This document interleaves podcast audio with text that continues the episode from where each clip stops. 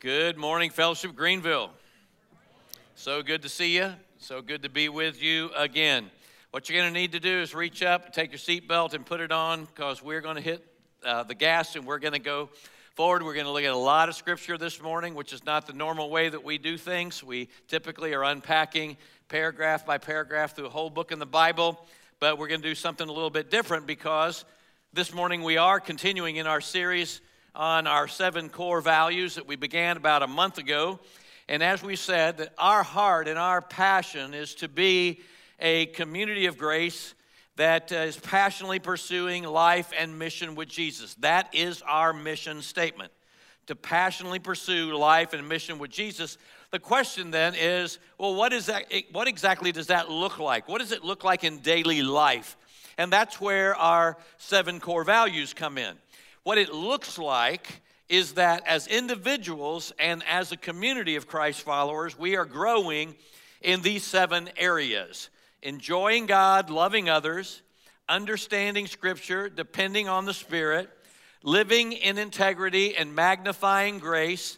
And all of those things add up to advancing the gospel in our world today. And this morning we're going to look at that fourth value in the list, depending on the Spirit. Now, I want to begin by making a little confession. I, I grew up in the church. My parents took me to church pretty much every time the door was open. And so, so through, the ki- through the years as a kid and as a teenager and as a young adult, I heard a lot about the Holy Spirit.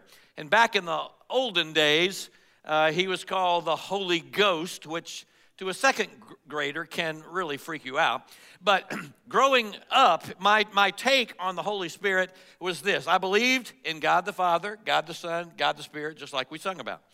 And I could go with uh, God the Father because I had a father and that made sense. And God is like my father, my heavenly father. And I, I could go with God the Son because I'm a son, so it made sense that I would be a child of my heavenly father. And I also believe that Jesus, as the Son of God, died to forgive my sins and to give me eternal life. And I understood that and I believe that.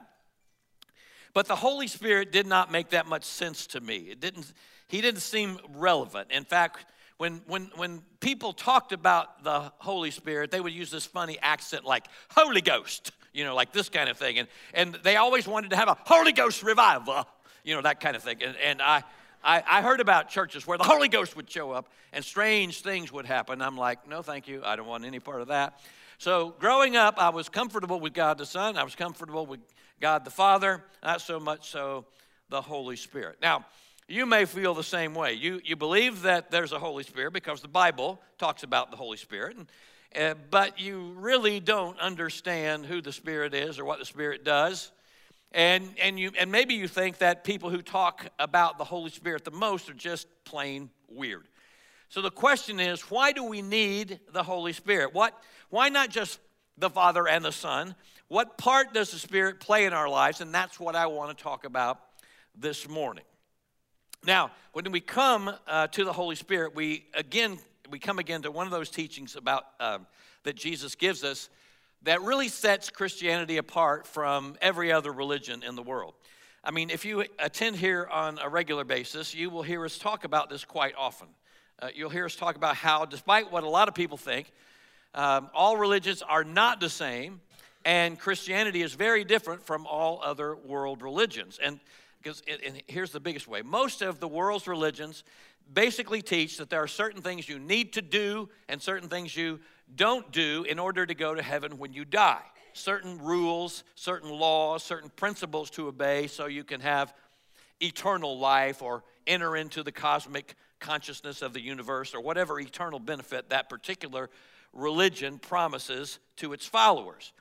Christianity is different in that it teaches that every one of us has this basic inherent inclination to please ourselves rather than God. And no amount of willpower will result in our being able to live the kind of life that God wants for us. And Bible history, and really uh, all of human history, bears this out. Because no matter how many rules that God gives us, no matter how many rules we come up with to help us keep the rules that God has given us, no matter how hard we try to keep all those rules, we always come up short. We always fall short of the standard that God set for us, and we also fall short of the standards we set for ourselves. And so, hundreds of years before Jesus came, God began to talk about what he called the new covenant, a new arrangement, uh, a new kind of relationship between people and God in which God would put his very own spirit inside of people in order to give them the power and the desire uh, uh, to live as his people. Now, we're going to cover a bunch of scripture this morning, so I encourage you just to jot down the references.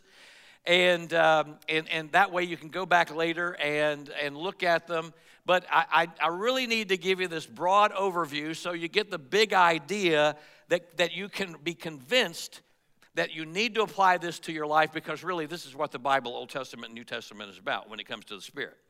So, going back to the Old Testament, the prophet Jeremiah put it this way in Jeremiah 31 31 to 33. Jeremiah 31 31 to 33. Jeremiah says, Behold, days are coming, declares the Lord, when I'll make a new covenant with the house of Israel and the house of Judah, not like the old covenant that I made with their fathers on the day that I took them by the hand and brought them out of Egypt. My covenant, that was the covenant they broke although I was a husband to them, declares the Lord. Now, here it is. But this is the covenant that I will make with the house of Israel after those days, declares the Lord. I will put my law within them, and on their heart I will write it, and I will be their God, and they will be my people. So rather than have rules written on rock tablets, God will write his law into our hearts. The question is, how's he going to do that? Well, the prophet Ezekiel spoke of this new covenant, and he helps us understand a little more clearly what Jeremiah meant by God uh, when he said that, uh, that uh, God would, uh, would write his law on our hearts. So this is Ezekiel 36, 26 to 27. 36, 26, 27. All right? So Ezekiel, uh, God says, Moreover, I will give you a new heart and put a new spirit within you and I will remove the heart of stone from your flesh and give you a heart of flesh. I will put my spirit within you and cause you to walk in my statutes, and you will be careful to observe my ordinances. God knows that on our own, we cannot live the life that He intends for us to live. We cannot consistently obey His law. So He promises through the prophets and as we'll see in a moment, there are a lot of other prophets who talked about the Spirit's coming as well. But God promises that at some time in the future, He will establish a new covenant with His people, a new kind of relationship between people and God, by which He will put His very own Spirit inside us to empower us to walk in His ways. So now, fast forward to Jesus because what we see in Jesus is that before God sends his spirit to live inside people, he shows us what it looks like to live a life that is filled with the spirit. And he shows us in Jesus because Jesus is the ultimate example of what it means to be spirit filled.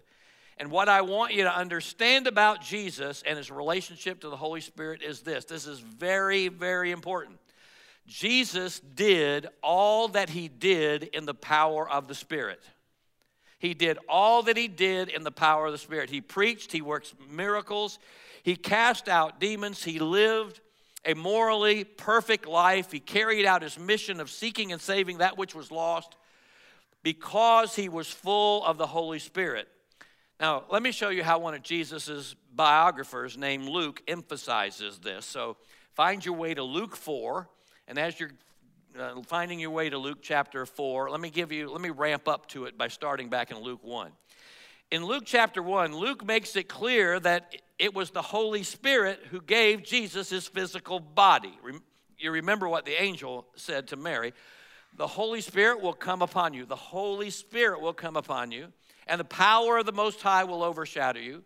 And for that reason, the Holy Child will be called the Son of God. So Jesus was conceived by the Holy Spirit. And then in Luke 3, at his baptism, we see that the Spirit visibly comes on Jesus at his baptism to empower him to begin his public ministry.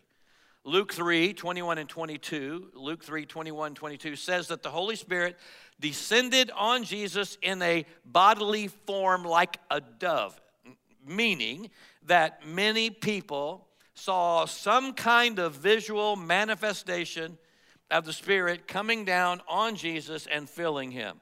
And then, right after Jesus is baptized, as chapter 4 begins, we're told that the Spirit leads Jesus into a time of testing and temptation. Luke says Jesus, full of the Holy Spirit, returned from the Jordan where he was baptized, and he was led around by the Spirit in the wilderness. So Jesus was full of the Spirit, he was led around by the Spirit, and these are Luke's ways of telling us that Jesus did what he did because he was depending on the Spirit. And then this is neat.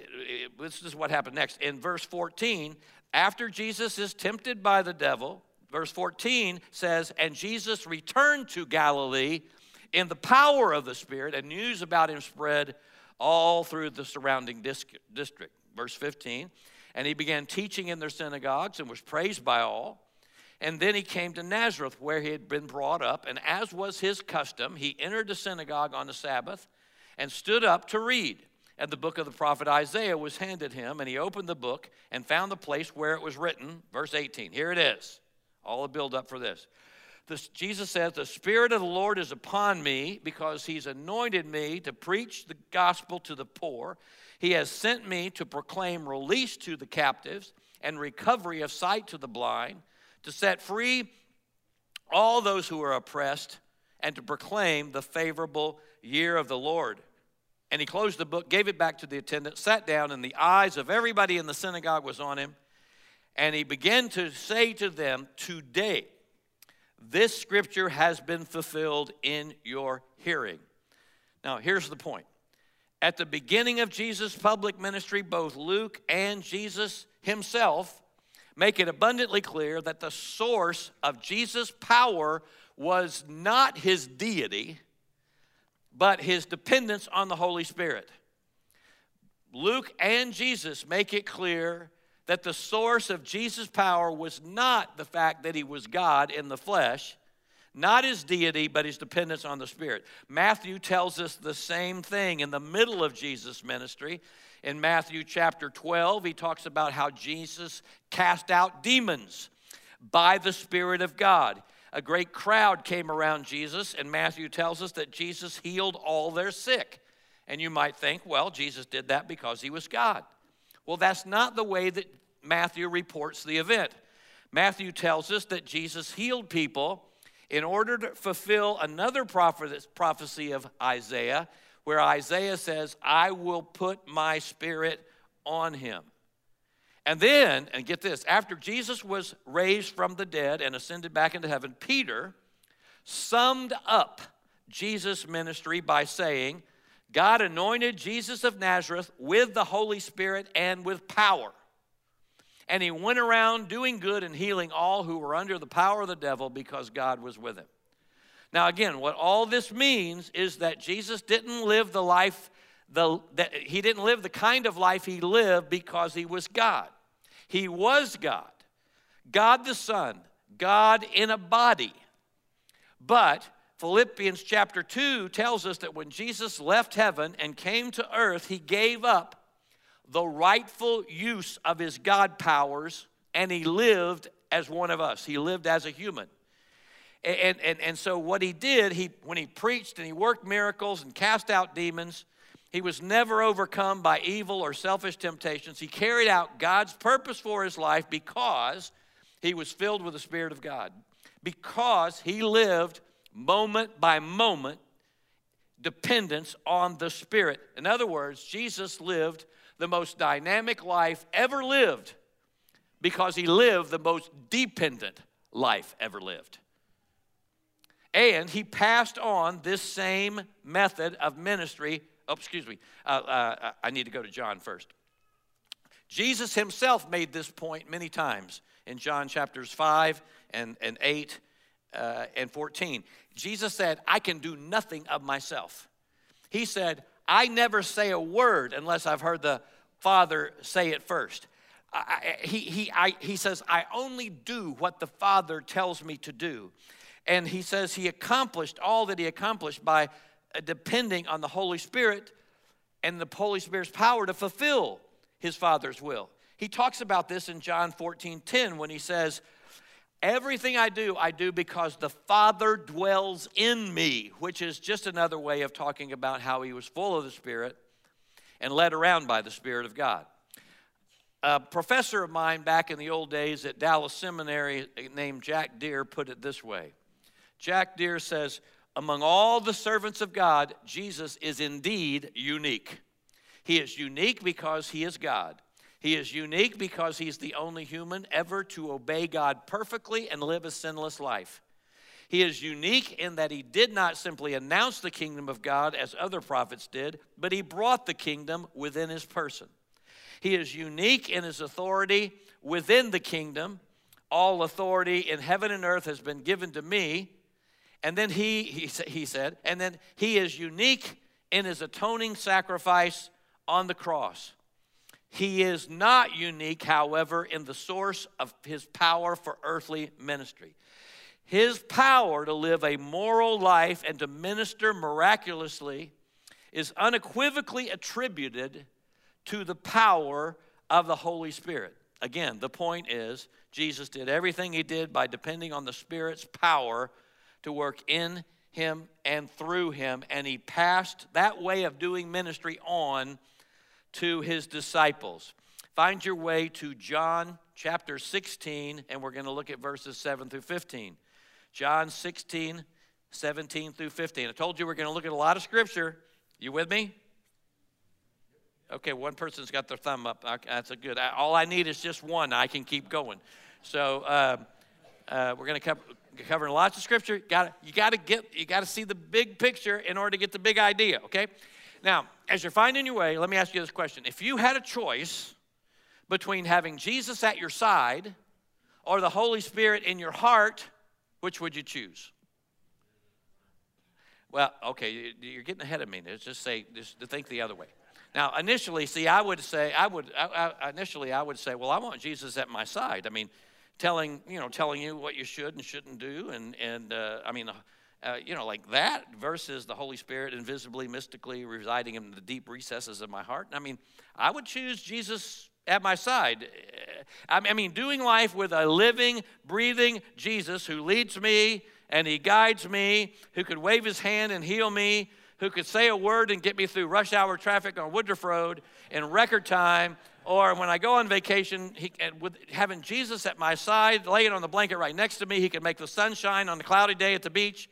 Eh, I mean, I would take Jesus hands down, or at least that's what I used to think. But that's not what Jesus says is best. John chapter 16, verse 7, Jesus says, I'll tell you the truth. It is to your advantage that I go away. For if I do not go away, the Helper will not come to you. But if I go, I will send him to you. So Jesus tells his best friends, It's to your advantage that I go away, because if I don't leave, the Helper, the Holy Spirit, will not come to you.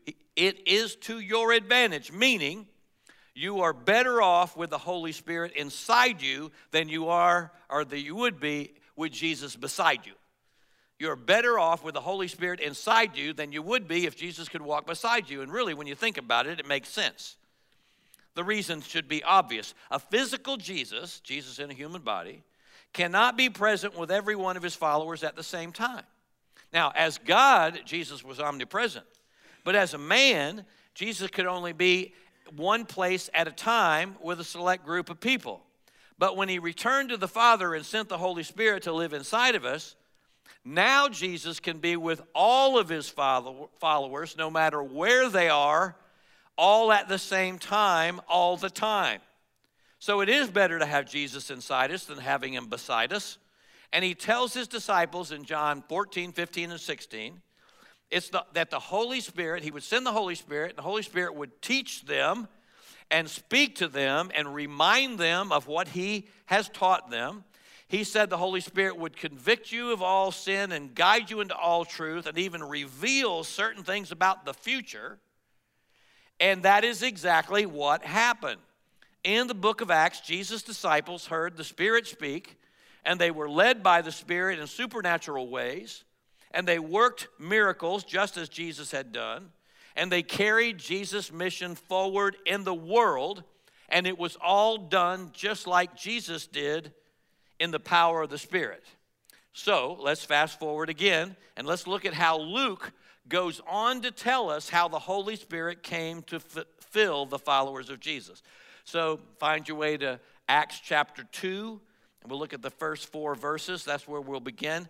Acts 2, 1 through 4 is where the promise of the new covenant and Jesus' promise to send the Holy Spirit, that's where these promises intersect. And this is where the promises become personal and missional. Okay, Jesus is crucified, raised from the dead.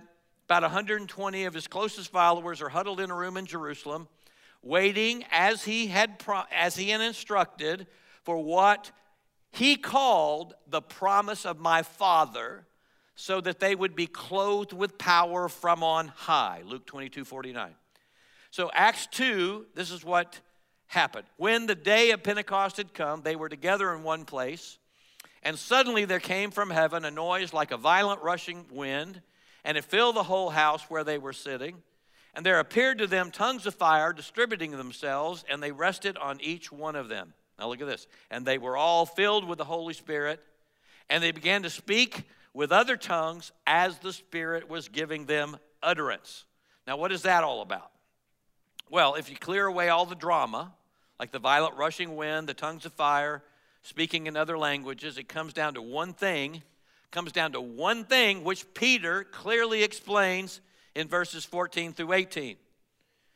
But Peter, taking his stand with the eleven, raised his voice and declared to them, Men of Judea, and all you who live in Jerusalem, let this be known to you and give heed to my words.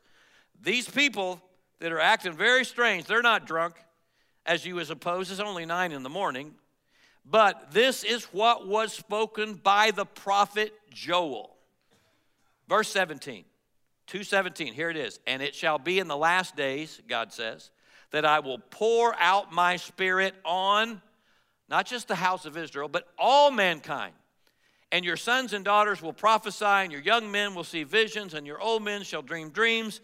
And even on my bondslaves, both men and women, I will in those days pour forth my spirit. So, just as God promised, Jesus sends his spirit to live inside all those who turn to him and trust him as their only hope for forgiveness and life, which is exactly what Peter says in verse 38. Peter said to them, Repent and each of you be baptized in the name of Jesus for the forgiveness of your sins. Look at this, and you will receive the gift of the Holy Spirit. For the promise, what was the promise? The promise was that God will send His Spirit to live inside us. The promise is for you and your children, Israel, and for all who are far off, as many as the Lord our God will call to Himself. So the new covenant has expanded and exploded beyond Israel, and now it goes to the world, to those that God draws to himself who put their faith and trust in Jesus. And when you see the rest of the book of Acts, and we don't have time to go through it all, but the rest of the book of Acts shows us how the earliest of disciples of Jesus who were filled with the Holy Spirit shows us how they carried forth the mission of Jesus in their world by depending on the Spirit.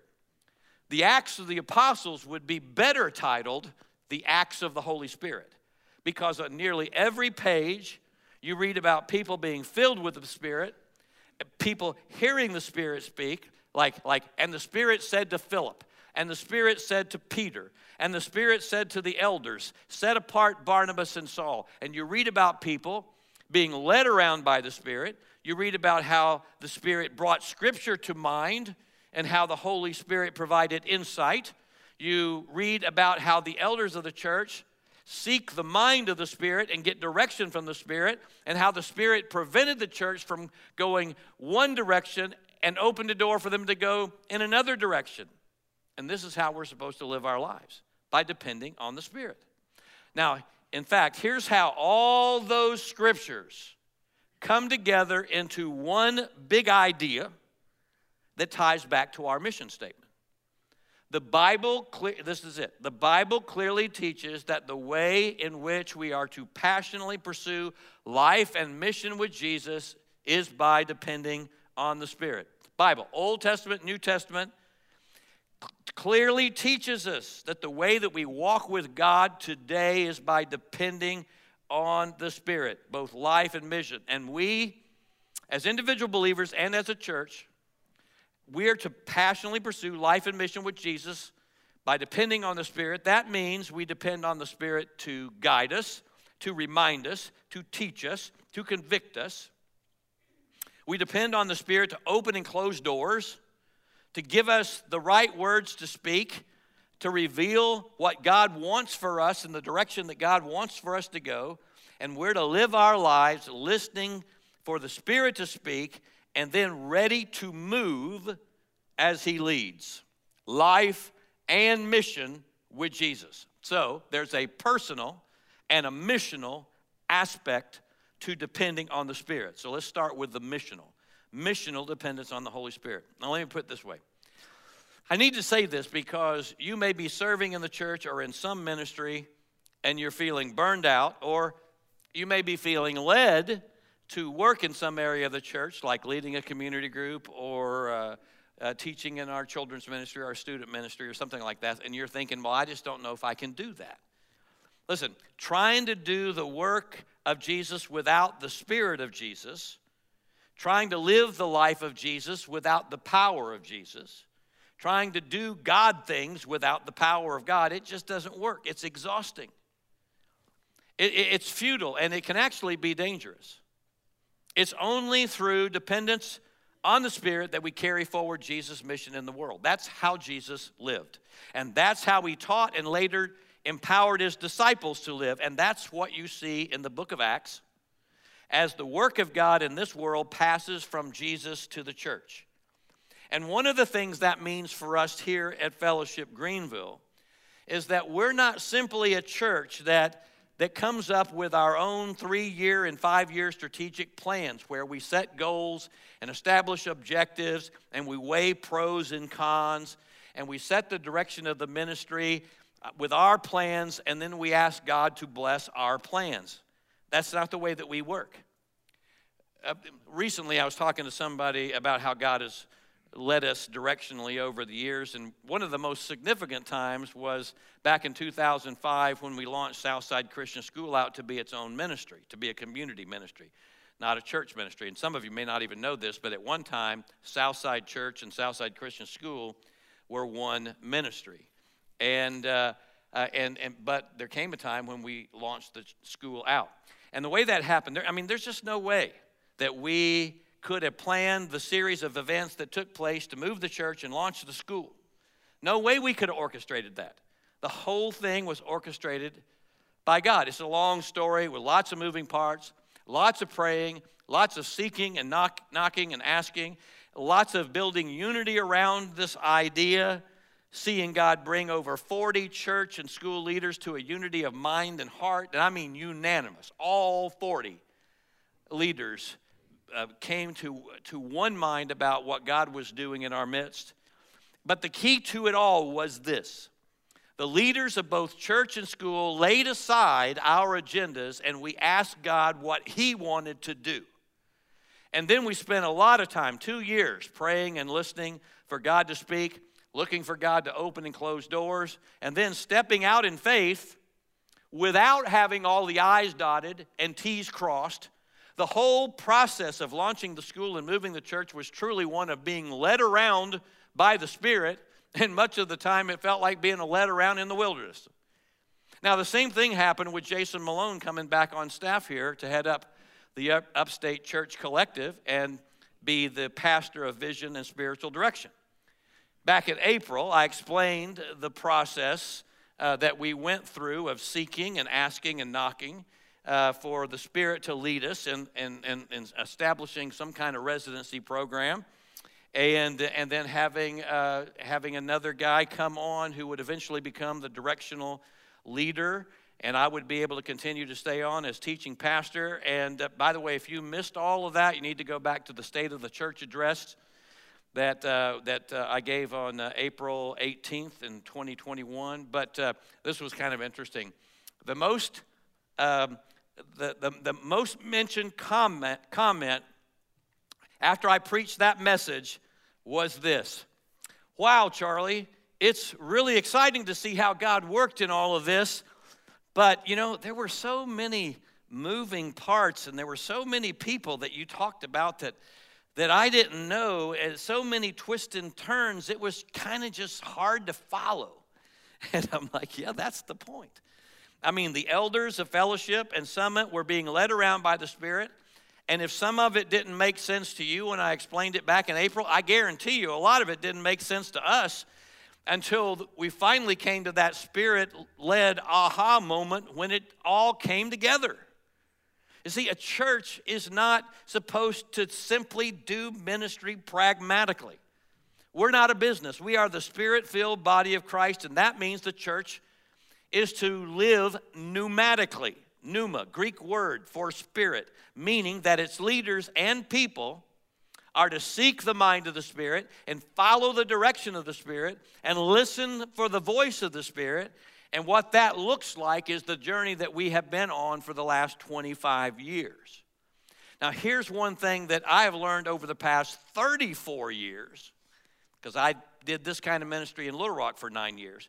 But over the last 34 years, here's one thing I've learned from prioritizing uh, pneumatic ministry over pragmatic ministry, and that is this we should never judge a situation by what we see, hear, or feel. Rather, we're to hear from God.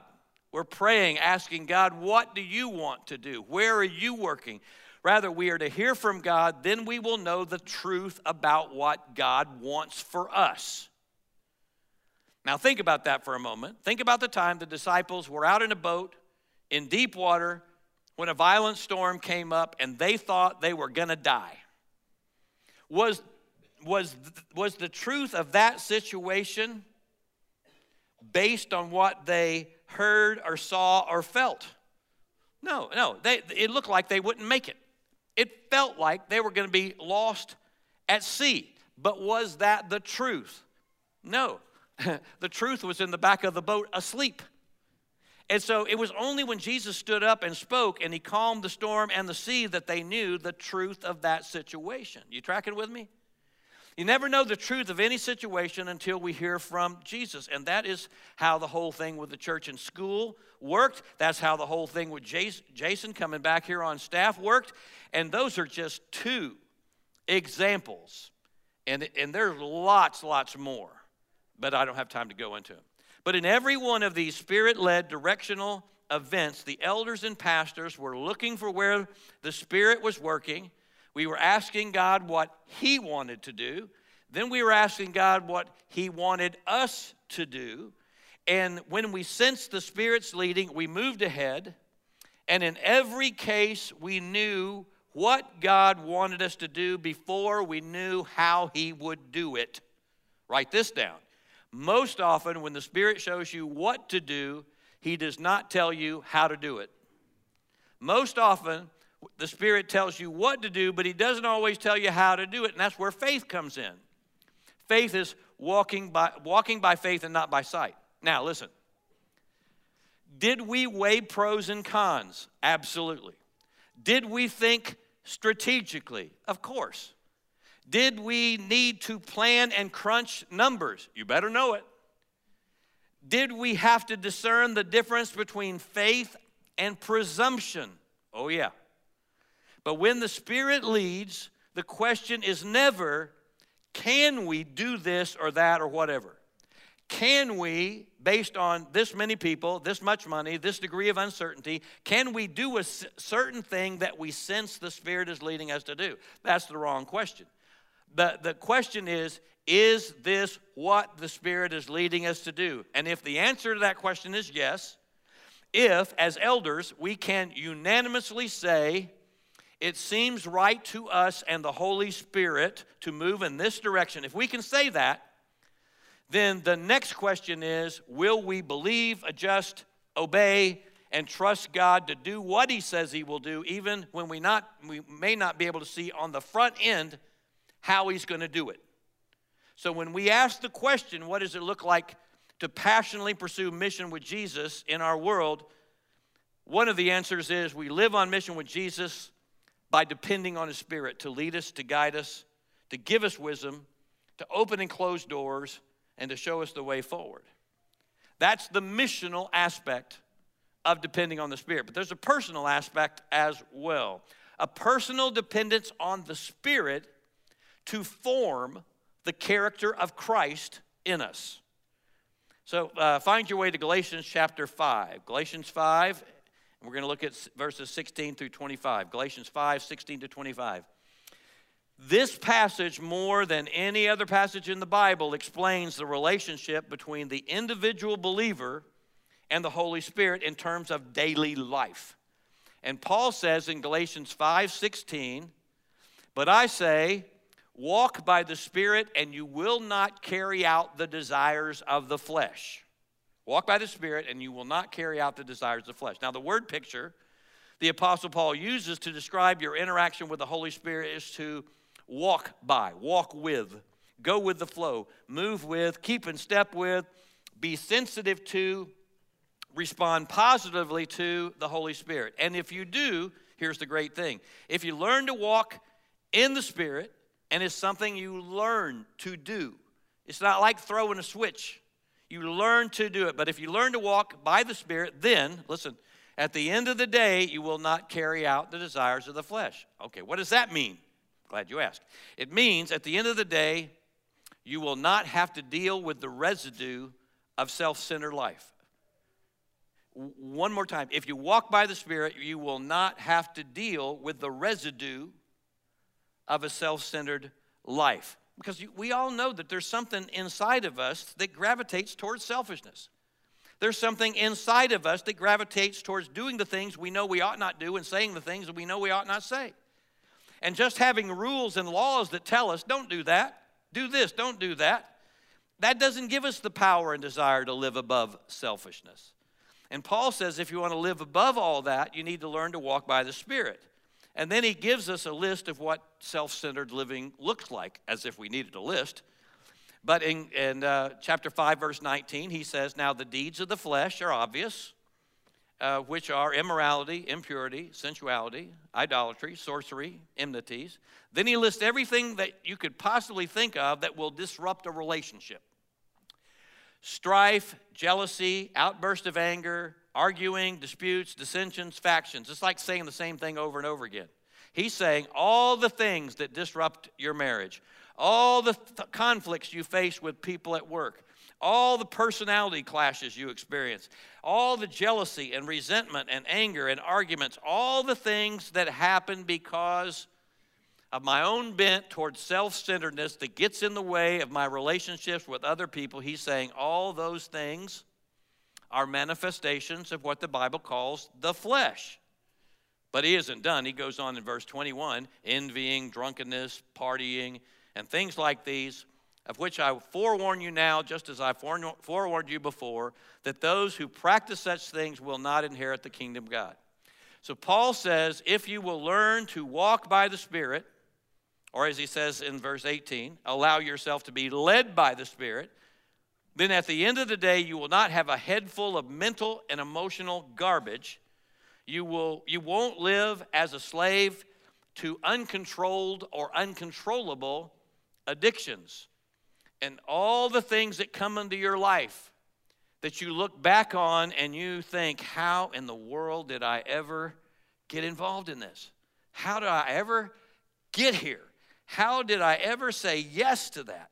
Paul's saying all those kinds of things come from this self promoting, self protecting, self destructive thing that is in all of us, what the Bible calls the flesh, which is, is our inherent self centeredness which is the DNA of sin. And Paul says if you learn what it means to walk by the Spirit, you will not, you, you will, excuse me, if you will learn what it means to walk by the Spirit and be led by the Spirit, you will not screw up your life with all this mental and emotional garbage. Instead, he says, when the Spirit leads, here's what you will experience. Again, this is a learning process. It's not like throwing a switch, but this is what you experience when the Spirit is leading you. But the fruit of the Spirit is love, joy, peace, patience, kindness, goodness, faithfulness, gentleness, self control, and against such thing there is no laws. In other words, you don't need rules anymore. It, now, think of that. I mean, anybody want a life like that? Now, who does that remind you of? Jesus. Learning to walk by the Spirit, learning to be led by the Spirit, learning to depend on the Spirit enlightens and empowers you to experience the life of Jesus coming through your life. That's what Paul is saying. That's the personal aspect of depending on the Spirit. And the point is, you don't need a bunch of rules and laws to, to do that. And that's what he says in verse 18. He says, If you are led by the Spirit, you're not under law. If you're led by the Spirit, you don't need rules. You don't need rules with a bunch of negative consequences that threaten you. It doesn't work anyway, right? Right? I mean, what happens inside you when somebody tells you you can't do something? I mean, you want to do it. Rules and laws will not produce Christ likeness. Only walking by the Spirit, only by depending on the Spirit and listening to the voice of the Spirit, will you be able to experience more and more of the life of Jesus. Now, here's how my friend Andy puts it how he defines walking by the Spirit. He says, Walking by the Spirit is moment by moment dependence on the Holy Spirit to prompt you to do what God wants you to do and then empower you to do it. Uh, that's really good. It's both prompting and empowering. It's not so much a commitment to as a dependence on. Think about it. The gift of forgiveness in life did not come to you because you committed yourself to something. It came when you depended on someone, on Jesus, to do for you what you could never do on your own. And walking out the Christian life is the same. You're depending on the Holy Spirit's power to do in you and through you what you can never do on your own. Let me put it this way depending on the Spirit is sensitivity to and submission to the initial promptings of the Holy Spirit. Sensitivity and submission to the initial promptings of the Holy Spirit. You see, the Christian life is not try to be more loving, try to be more joyful, try to be more patient, try to be more kind, try to be more uh, be good, try to be more faithful. It's do be do be do. As Frank Sinatra said, you know, do be do be do. That's religion. That's law. That's living by the law. That's what every other religion in the world says. God says, No, I'll put my spirit in you, and your job is to be sensitive and submissive to the Spirit's promptings, and He will lead you into a whole different kind of life. A life of passionately pursuing life and mission with Jesus. A life where God says, My law is written on your heart, so that you will naturally or supernaturally experience a very different kind of life, a Jesus kind of life. The kind of life that God's always wanted for his people to live. Listen, as Christians, we talk a lot about having a personal relationship with Jesus. What makes the relationship personal is the Holy Spirit. What makes the relationship personal is being led around by the Spirit. What makes the relationship personal is the Spirit guiding you and reminding you and teaching you. It's the Holy Spirit that makes your relationship with God personal, and then you are then you uh, th- then you are being sensitive and submissive to the Spirit, the prompting of the, of the Spirit, and that's how we learn to passionately pursue life with Jesus. Look at verse 25. Here's Paul's summary statement: If we live by the Spirit, let us also walk by the Spirit or better, let us keep in step with the Spirit. Let me give you two quick phrases that bring all this together practically. Two phrases pay attention, keep in step. Pay attention, keep in step. Say it with me. Keep in step. One more time. And a third time. Pay attention, keep in step. It's like this it's waking up tomorrow morning and praying like this Heavenly Father, today, help me to pay attention to the promptings of your Spirit. I want to be sensitive to your spirit. I want to be submissive to the spirit to do as your spirit leads.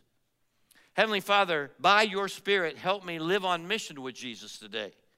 God, I know you're doing all kinds of things in my world. You're doing things in my life and you're doing things in the life of the people that I live with and I and I and I work with and work around. And you're working in the lives of all kinds of people that are across my path today.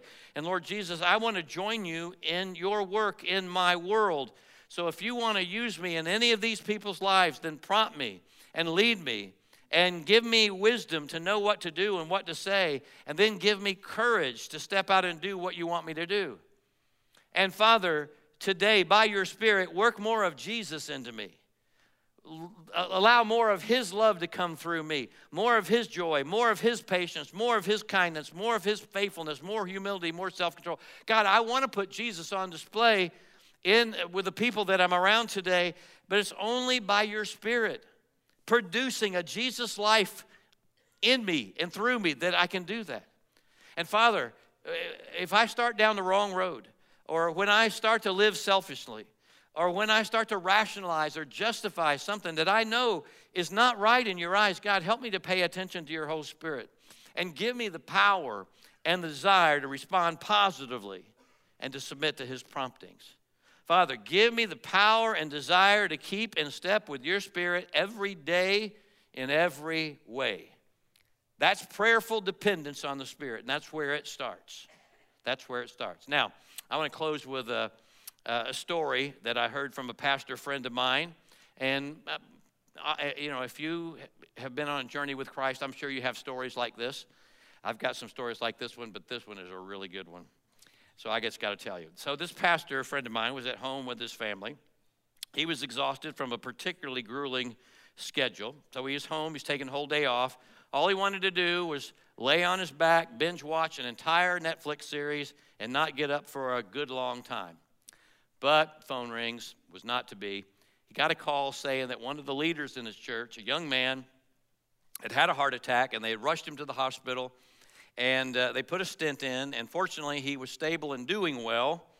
So when the pastor got the call, he decided he would wait and go a little bit later in the day because the guy was doing good, and and one of the other pastors from the church was there with the family. So he decided he'd rest a little longer and go later. But he felt the Holy Spirit prompting him, like, "Go now." Now he didn't hear an audible voice, but it's like this thought in his head, "Go now."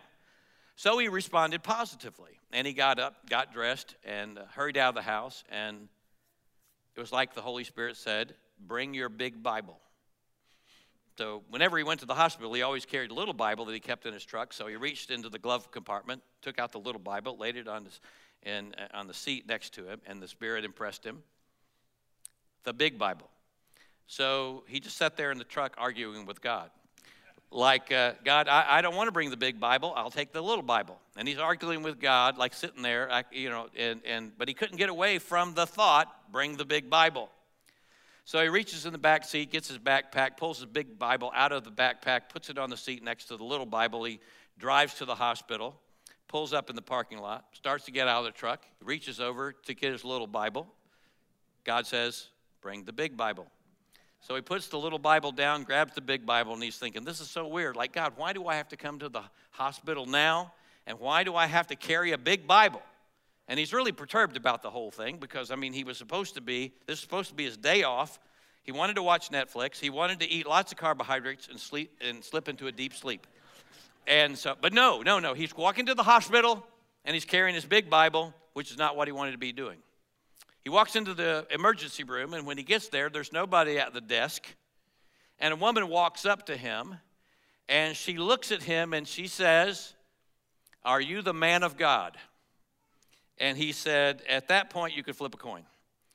Because uh, he didn't feel much like the man of God. And so he said, uh, Well, I'm a pastor. And the woman was from Fiji, and in, a broke, in broken English, she said, then you're the one that God has sent. Now, get this. This is what he said. He said, God told me to bring my big Bible. Is that for you? And and she sat down and she started weeping. And she said, Yes. And he said, What's happened? What's wrong? And she told him that she had been unfaithful to her husband and she had secretly come uh, to take a test because she was afraid she'd gotten some infection. And she was scared to tell uh, it, it, because you know nobody knew, and she was scared to tell people. And so she prayed and she said, "God, I will know that you love me, and I will know that you are with me if you send a pastor to pray for me." And about that, about the time she prayed that prayer, the pastor realized that was the time when God said, "Go now."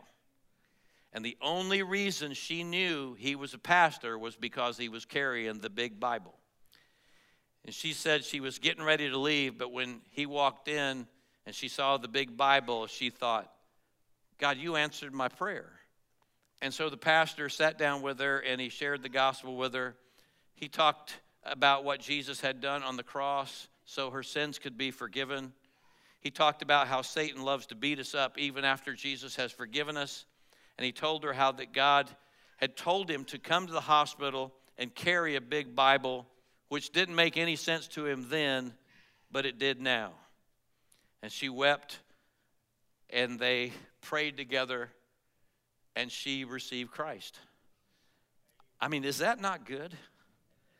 Listen, God, God's Spirit wants to lead every one of us in ways like that.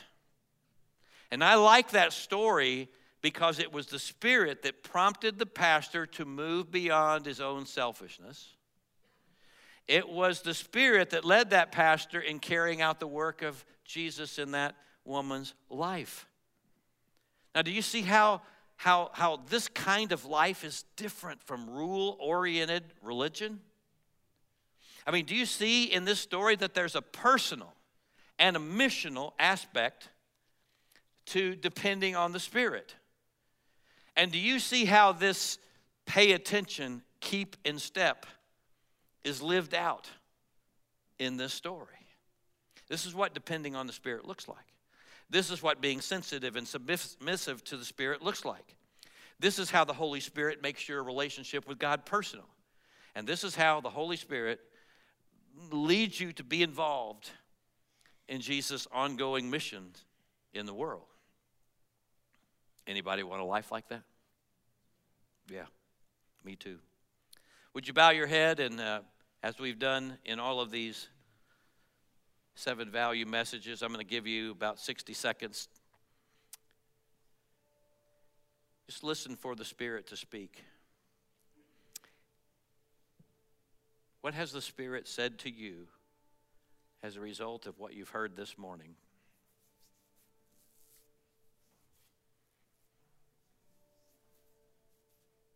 There something that He wants you to do? Some person He wants you to go talk to? Is there a change He wants you to make? Holy Spirit, speak to us in this moment. Amen.